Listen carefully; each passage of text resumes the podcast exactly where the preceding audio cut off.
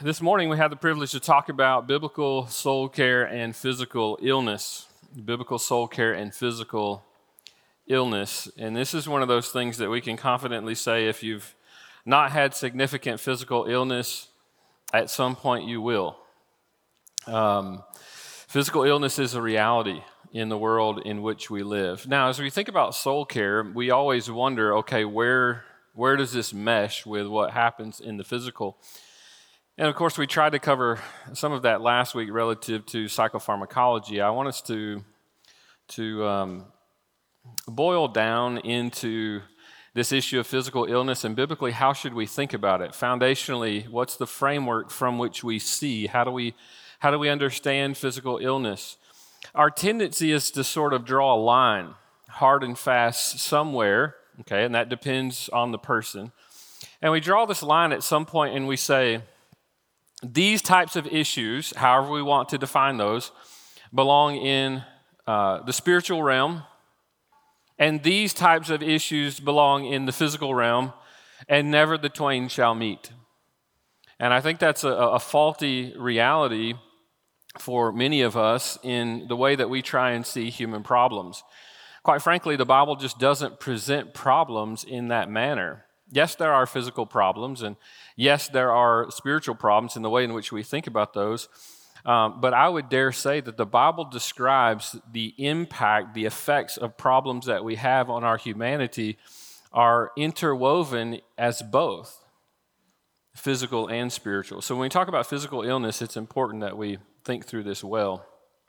I want to start with a quote by Dr. Bob Smith, who is now with the Lord, he was the first that I know of um, uh, certified biblical counselor with what used to be called then NANC, National Association of Nouthetic Counselors. Was the first certified medical doctor.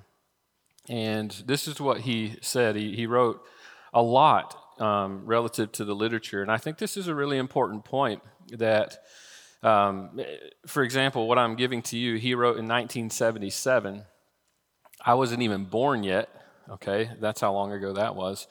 And yet, biblical counselors somehow have this. Um, um, this idea, okay, or people have this idea about biblical counselors think, thinking that, that um, we, we, don't want to encourage um, help from physicians or medicine or anything like that.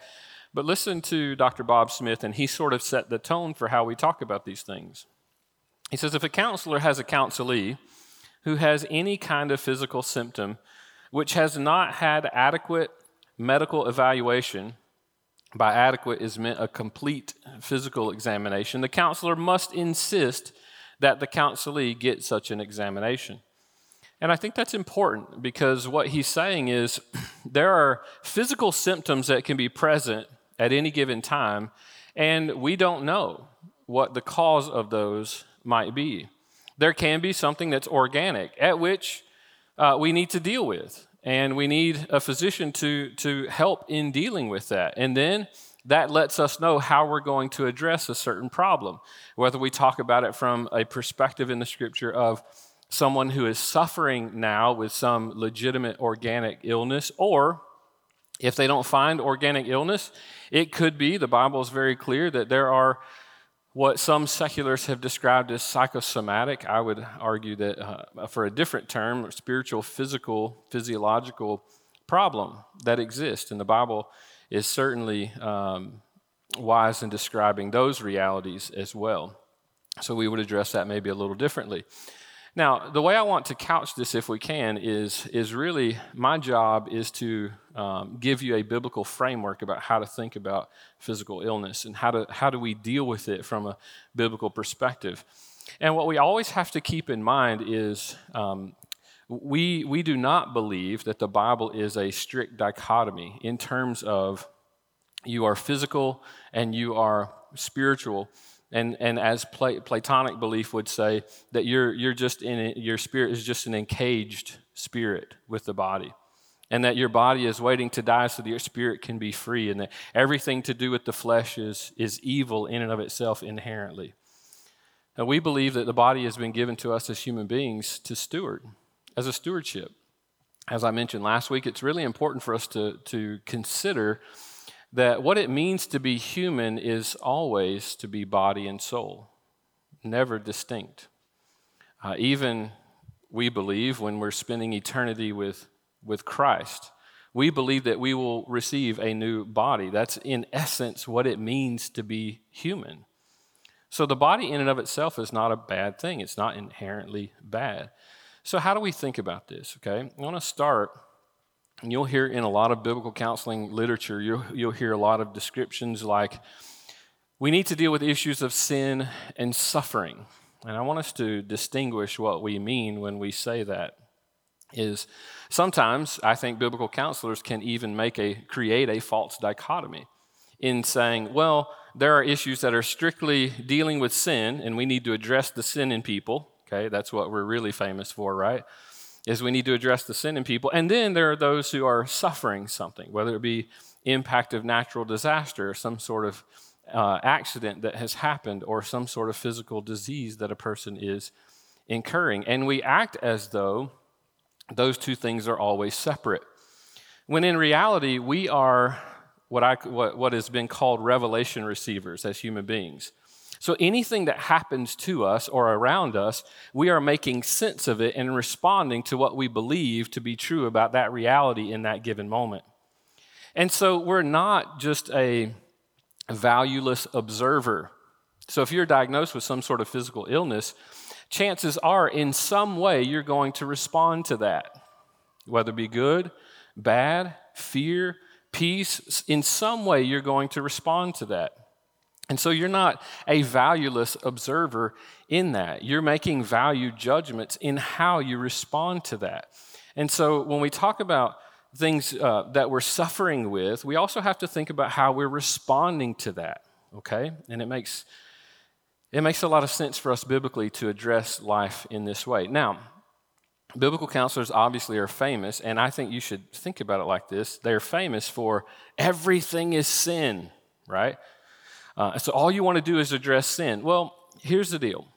We have to, and I'm going to nuance this so hopefully you can understand the distinction that I'm making.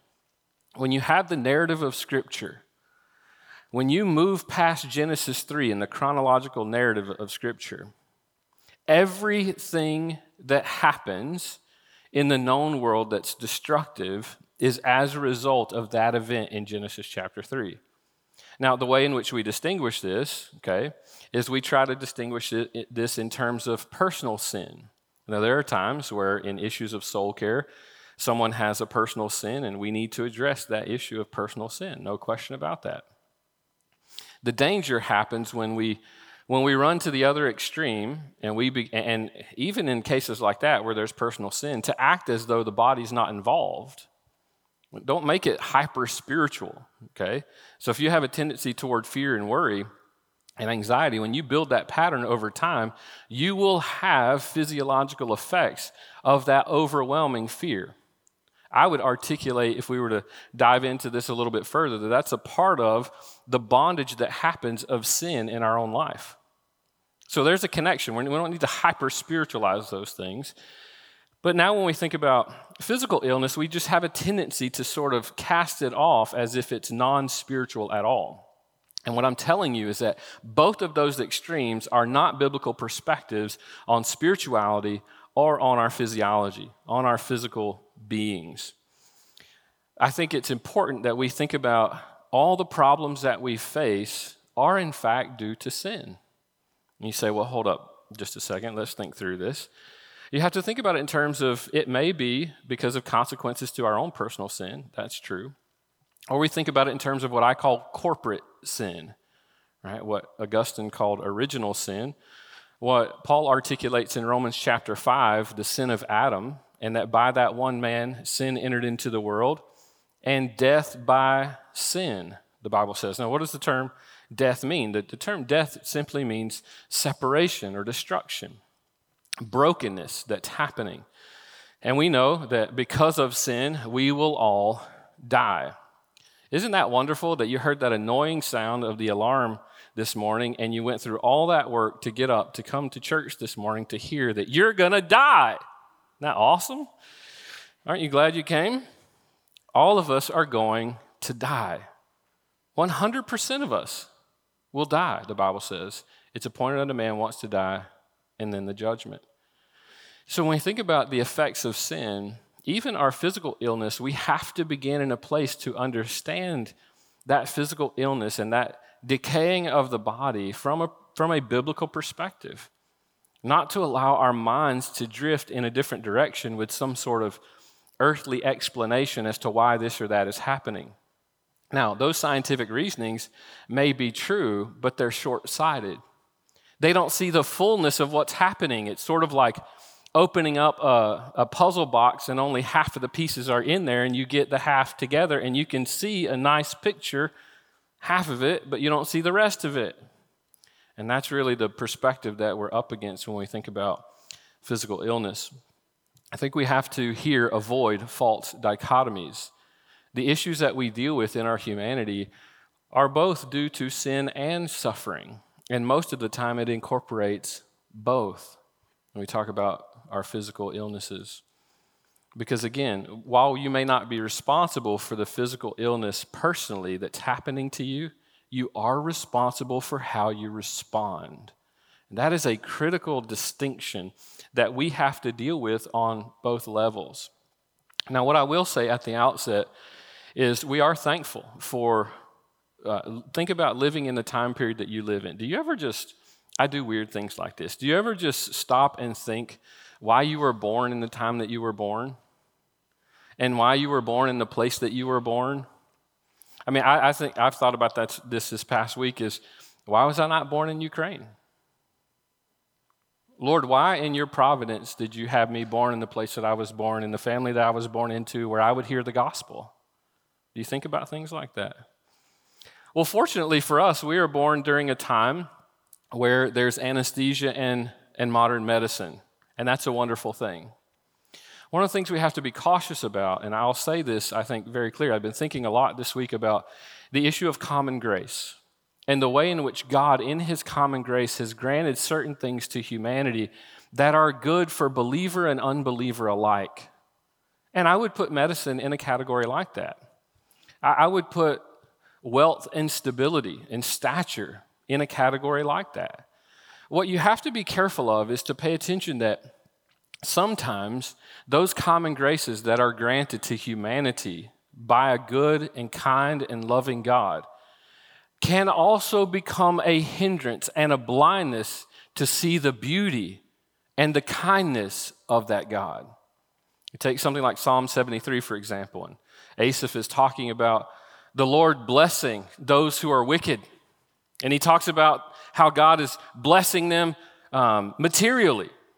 And why is it that, that me, Lord, one of your servants, is not enjoying this type of blessing? And then he makes this transition in verse 17 where the Bible says he enters the sanctuary and now he sees, the Bible says, their end. And his whole demeanor shifts. Because now what he sees is that that blessing upon them has now become a curse. It didn't have to be that way. It was certainly not a curse to Abraham, it was a blessing to Abraham. We have to think about modern advances in medicine, I think, in much the same way. Because those advances and blessings by God to deal with the, the decay of our body can also keep us or hinder us from thinking about the reality of death. When the Bible talks about physical illness and our body decaying, it always runs back to the reminder of our dependence upon God and our patience to wait on Him for our help and hope. There's never a place at which we don't see in description here in the scripture where God is not our refuge and very present help in time of trouble. And so while I say it's a common grace and we should run to it, if you're diagnosed with some physical illness, praise the Lord for which there may be some sort of answer. Enjoy that. But don't let that become some hope that you give yourself to for vitality in life. That's, that's completely different than what the scripture says we're to rest on. Yes, it's good. But make sure that you understand James 1:17 that all good gifts come down from the Father of lights, and make sure that you understand that your ultimate hope comes from Him. And that, yes, He's giving you just a taste of what the beauty of redemption could be like, but it's only a shadow. And Christ is the one who restore fully. So we have to be cautious here.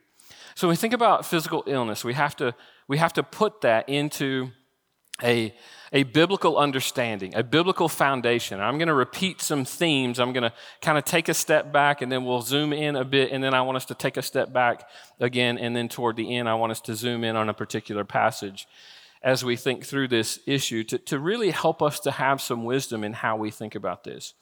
So, biblical reasons. You ever think, why, why is it that, you know, people get illness? Why is it that people get sick? You know, it's, it's, it's, we sort of think about, you know, older people getting sick. And then we see commercials, or maybe you have someone, or, or we've had friends who've had children who have had cancer and things like that, devastating, difficult. And those things are hard to think about. We have to think of biblical reasons for that. Our tendency is to be like the disciples in, in, um, in John chapter 9. Do you remember that story?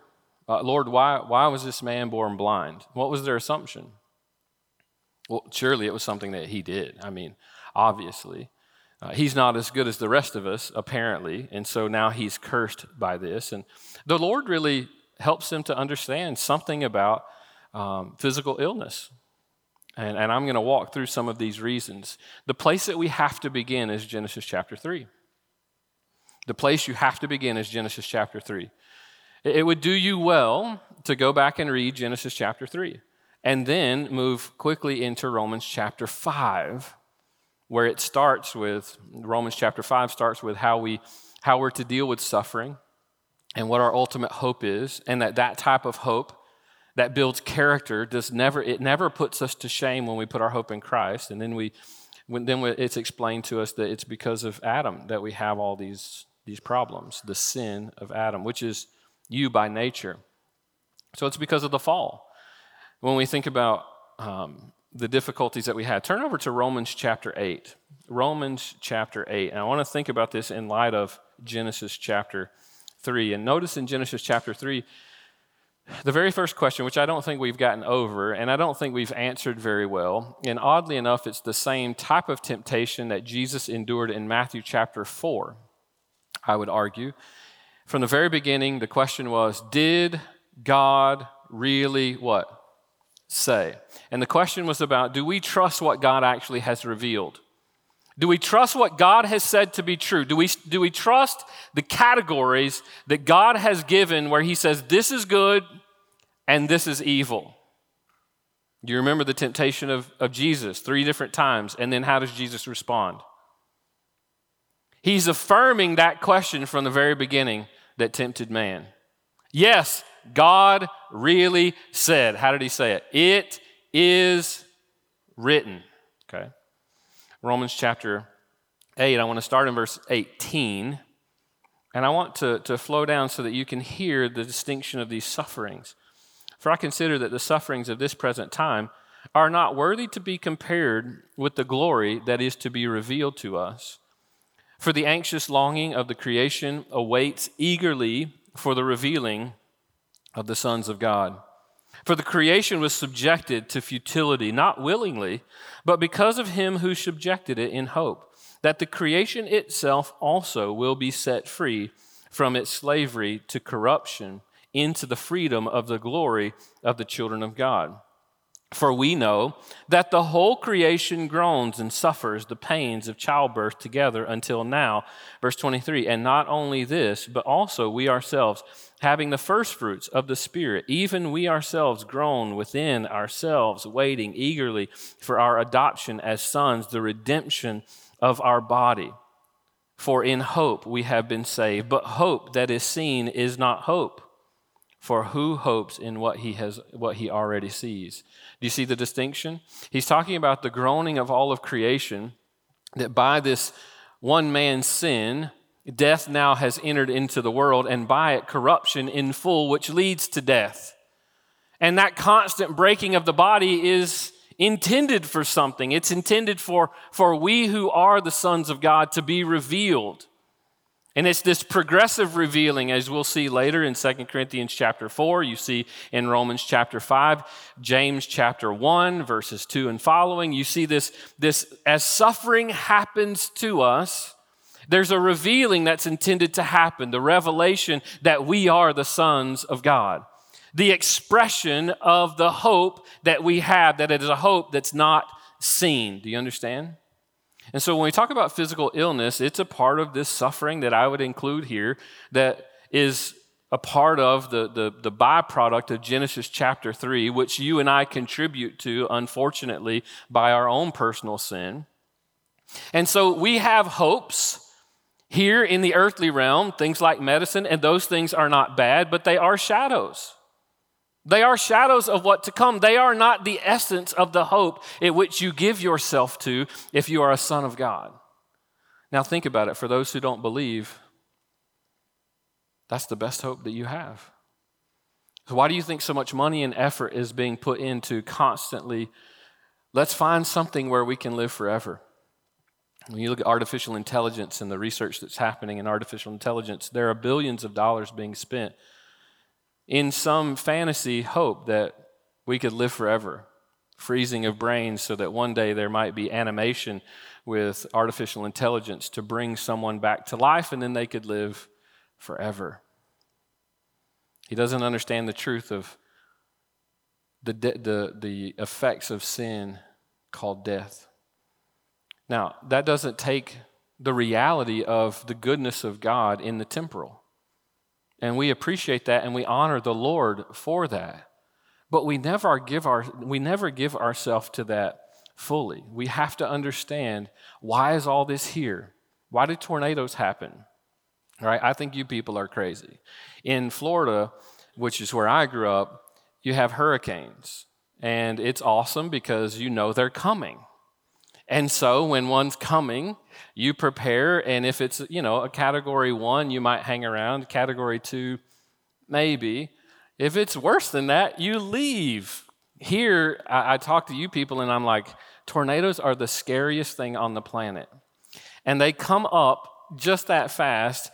And I'm like, what do you people do if you believe there's a, a tornado? And the, the rational answer for all of the rest of you out there is you should probably find somewhere to hide that's safe.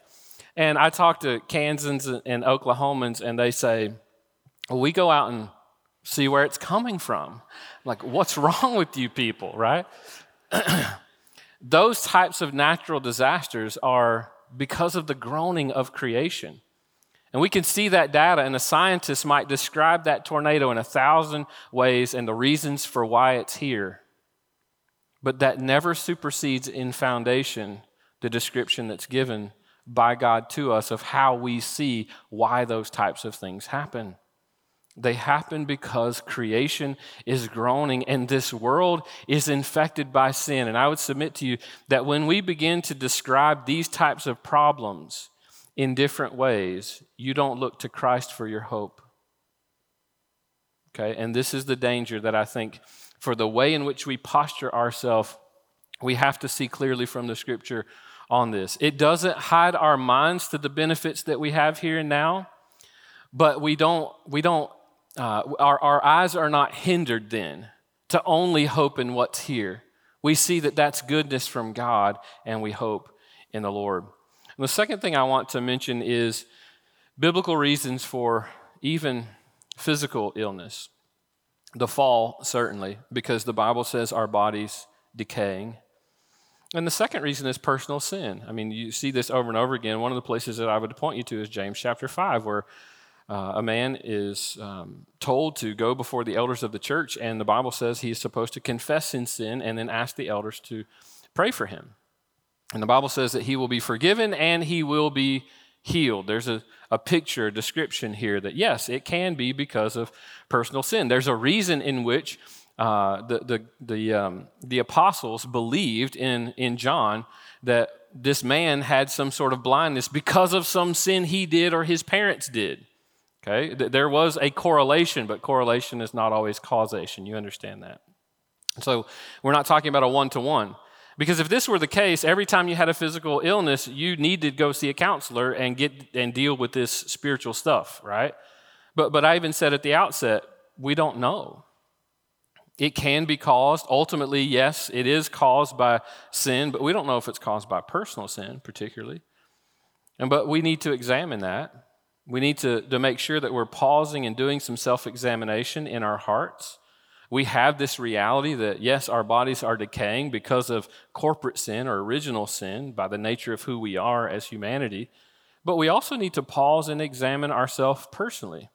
And this is the danger when we, when we make a false dichotomy. Because we say, yep, yeah, the, the doctor said that he found some sort of, uh, you know, explanation, biological explanation for these things, some sort of organic explanation for the illness. Okay, and that's good. You need to deal with that. But by the same token, don't just simply dismiss, because the Bible also says there's a reality where personal sin can, can cause those types of problems. So it doesn't need to be an either or, it needs to be a both and. And we as Christians always need to be examining ourselves when suffering happens to us. This was, uh, God did not chide Job for, um, for looking into or perusing as to why he was dealing with suffering. The answer was ultimately never given to Job. He never saw that reality. But what did happen is God was, through that suffering, telling him to trust him. And ultimately, that's where our trust lies. So the biblical reason can be because of personal sin. And then the third reason, which is maybe a little bit more difficult for us to understand, is sometimes it's for the glory of God, which was the case with the guy in, in John chapter 9 but also with Paul in 1 Corinthians chapter 12. Do you remember the story where he goes to the Lord over and over again, three different times, and he asks for the Lord to take this uh, thorn away from him, a thorn in the flesh? And uh, the Lord responds to him by saying that his grace is sufficient. And he will give him what he needs because his grace will be sufficient. And his glory will be made perfect in Paul's what? Weakness. And we don't like that part, but the reality is, in our American mentality, we despise weakness. We hate weakness. We do everything we can to shade ourselves from weakness, to cover whatever weakness it is that we think that we have. When in reality, the Bible teaches us to embrace weakness, to run to weakness. Why? Because it's in our weakness that Christ has demonstrated to be strong. And so I, I, would argue, biblically speaking, that there are times that physical illnesses are granted as a stewardship. That's really difficult to, to even think about. But that is a reality of the teaching that we get in Scripture, is that there are times at which the Lord entrusts something to us. I used to think about my, my missionary friends in China who've now spent more than 20 years ministering to Mandarin speaking. They're no longer allowed to live in country. And one of the things I used to ask God is, uh, Lord, you've not entrusted me with that. And the Lord must think um, I, am much more of a uh, spiritual uh, miniature man as opposed to uh, my missionary friends because they've been entrusted with a stewardship that's much greater to bear than what, than what I've been given. I'm just called to be faithful. And, and I would argue something similar. That's a pithy story just to say when you've been entrusted with a physical illness as a believer, there is a sense of stewardship that you are now given a suffering at which to display something that's far greater than you, that in your weakness, something, something else can be displayed. I want you to think about this for a second because this is a part of the beauty and the grandeur of God that, that our minds often don't grasp. Is that uh, the Lord allows something that's made by dust, and something that's temporal to now be utilized in life in a temporal way for something that is of eternal good. That the Lord can entrust a, a physical illness to you, a suffering, a difficulty to you. That by that or through that weakness now, you can display the, the eternal glory of God. That's a fabulous thought to think of. But there are biblical reasons at which we definitely endure physical illnesses. Now, I want to talk just for a moment, if we can, about biblical responses. Biblical responses. How should we respond to this reality? Sometimes we don't know as to why a physical suffering happens. There are a couple of options, different examples given in Scripture. It's not always as cut and dry as we might would hope. There are things at which scientists, uh, as I mentioned earlier, call psychosomatic. That just means born of uh, the psyche, the inner man, that you see fruit of in the outer man, the soma, the flesh, the body. Um, I, I, like a better way to say that is spiritual physiological. I think that's really a more biblical way to, to say that. But we have to, again, avoid this dichotomy here. Uh, this is a quote I used last week that I think is helpful because many counseling problems occur in the intersection of physical and spiritual issues. Counselors must exhort humility and avoid unduly dogmatic assumptions about the source of some problems in living. That's even demonstrated with the apostles in their assumption. We have to be cautious and careful. And again, I'll remind you of the verses from last week, Proverbs 14:30. A tranquil heart gives life to the flesh, but envy makes the bones rot. We see this, this continual flow. And what this is saying is not necessarily hierarchy, a spiritual part. The inner man is greater than the body, although I think biblically you see that sort of disposition on a consistent basis.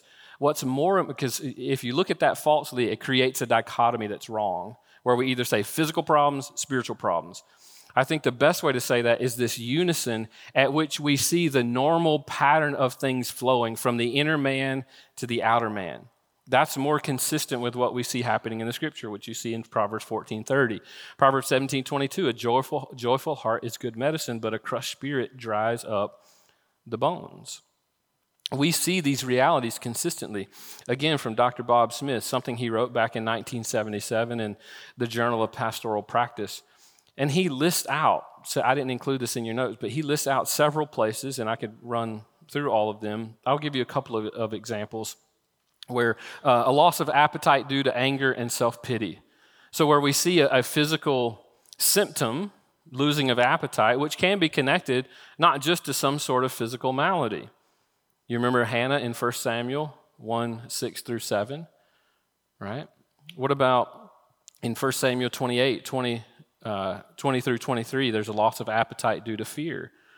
First Kings, loss of appetite due to envy. You see the psalmist in Psalm 42, a loss of sleep, insomnia, right? Due to his concern about what's going on. So you can see this inner man struggle that fruits itself symptomatically outward, outside.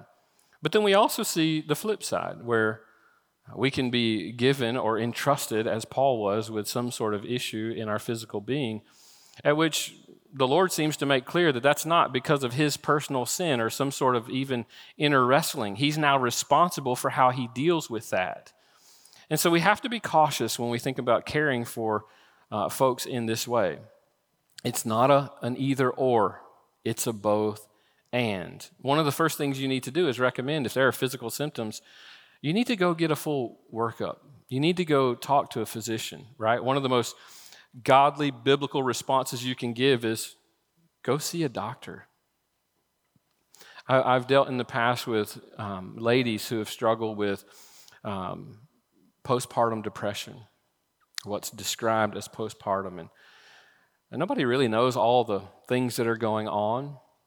But one of the things that I, I tell a young lady is I'll say something like this one of the most worshipful things that you can do with your time is you're putting so much pressure on yourself about being the mom like all the moms you see on Facebook and that you should never sleep because your baby needs you. One of the most worshipful things you can do is go sleep, go rest. Um, you are not God. And so, what that means is He has given you the night to be able to rest. And so, at times when you can, find some sleep. And that's a worshipful thing. Somehow we put pressure on ourselves to say, well, why can't I do it physically, right? I mean, that's expecting more of us than what we can actually do. So, when we say biblical responses, yeah, one of the most important things when I see physical symptoms in any of my counselees, one of the first things I do is have a discussion about when's the last time they saw a physician.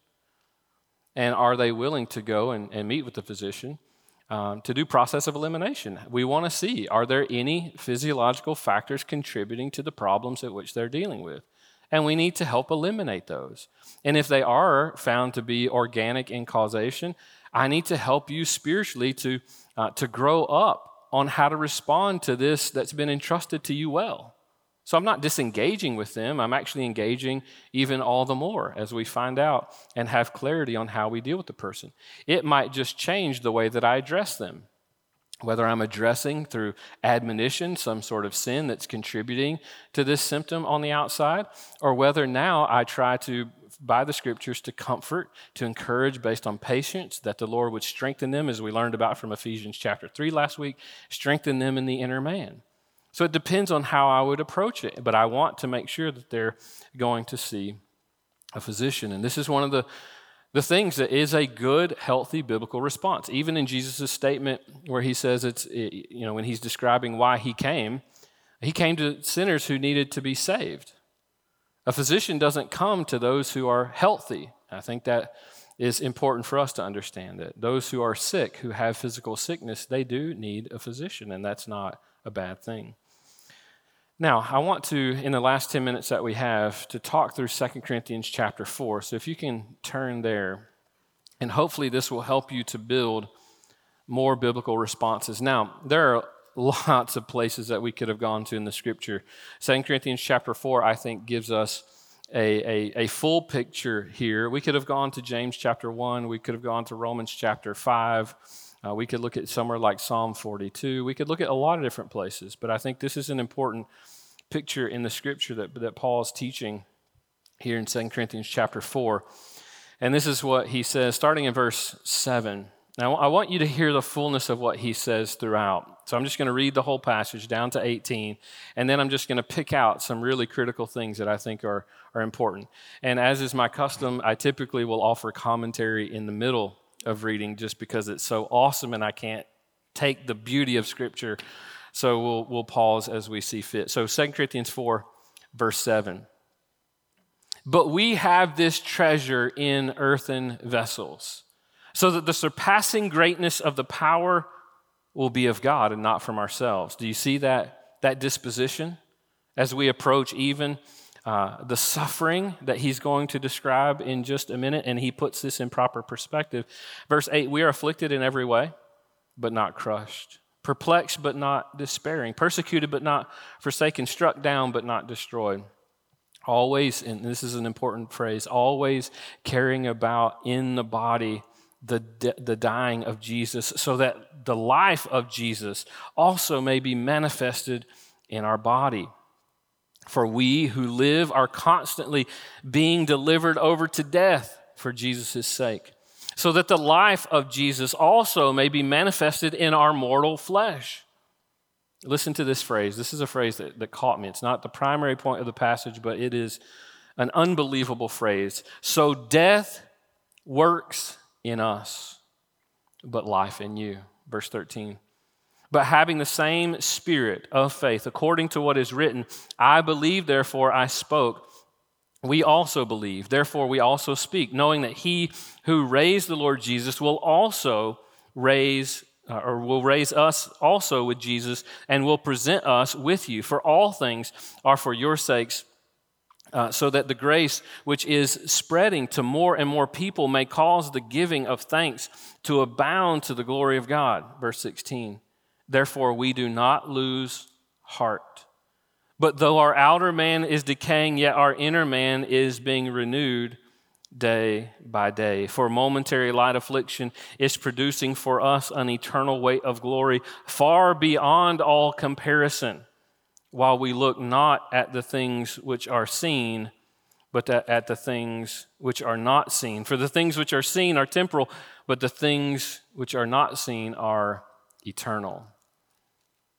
So, what Paul intends to do here in 2 Corinthians chapter 4 is to remove whatever glasses that you had that were jaded with temporal lenses to see life and, and the data that unfolds in life, like physical illness. And that that be what creates the reality that you respond to. What Paul intends, based on 2 Corinthians chapter 4, is to help you to put on a lens of the gospel of the resurrection of the Lord Jesus Christ. So that now, with the hope that we've been given in Christ, that no matter what it is that we deal with in the temporal, it doesn't make it go away. It doesn't make it not a part of our reality, but it helps us to see the reality for what it is. Is that we don't see just with eyes the seen things in the world. We see that which is unseen. And we have a hope that, that God would use our mortal bodies to somehow display the glory of the resurrection of Christ. I want to pay attention to a couple of things I think are really important. Dr. Bob Smith again says this one's view of illness, response to illness, and recovery from it are greatly influenced by his view of life and death. And I think that's a part of Paul's point here. The first thing I want you to see in this passage is that death is a real enemy. Death is a real enemy. The Bible is quick to talk about the reality of death. You know, one of the most unfortunate things that's happened in the world in which you and I live in is we don't think about death very much. In times gone by, one of the benefits of modern medicine, which is not necessarily a bad thing, we had to think about lifespans being short. And that if somehow you got a fever, which is unexplainable on Monday, that you could be in the ground on Wednesday. And you live with that constant reality, just like Ukrainians are living with that reality right now. I would argue that, that they might be seeing reality in what they treasure better than you and I do in peacetime. I often say this this year, Joni Eareckson Tada is going to be speaking at our ACBC annual conference. And I, I say this frequently about her that I think she sees reality. She's a quadriplegic.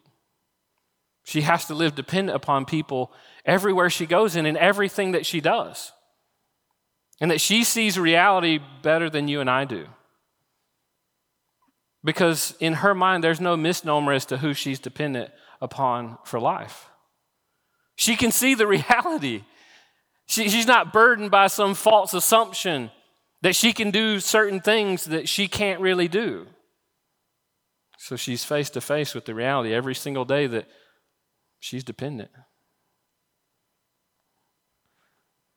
I would argue that we buffer that temporal reality in the brokenness of life, in the physical illnesses that we have, the sufferings that we've been given, so that we see that it's a real enemy.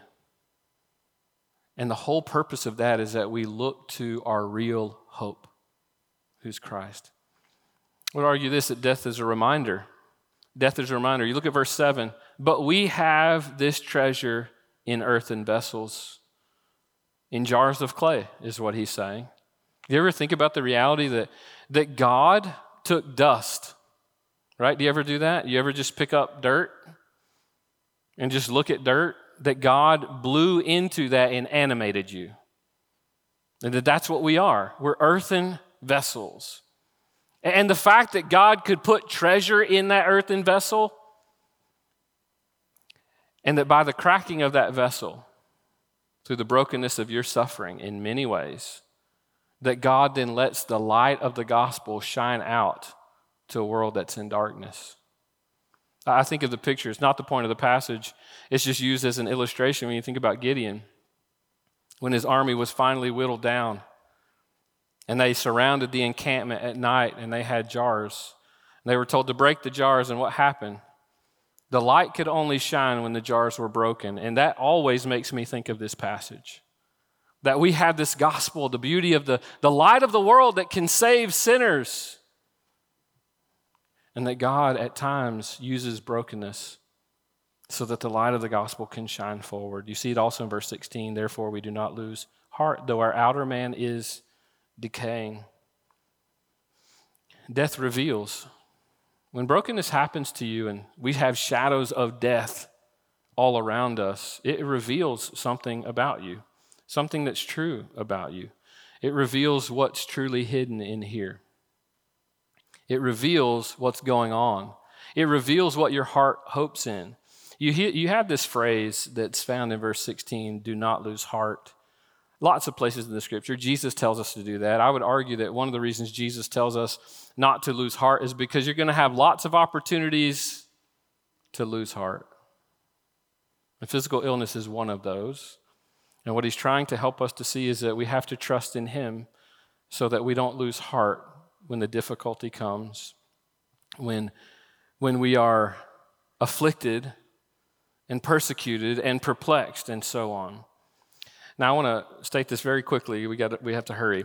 Death also recalibrates. Death also recalibrates. Circumstances are like a puzzle box that's half full. When pieces are put together, they help form a picture, but because several key parts are missing, we cannot make sense of the whole.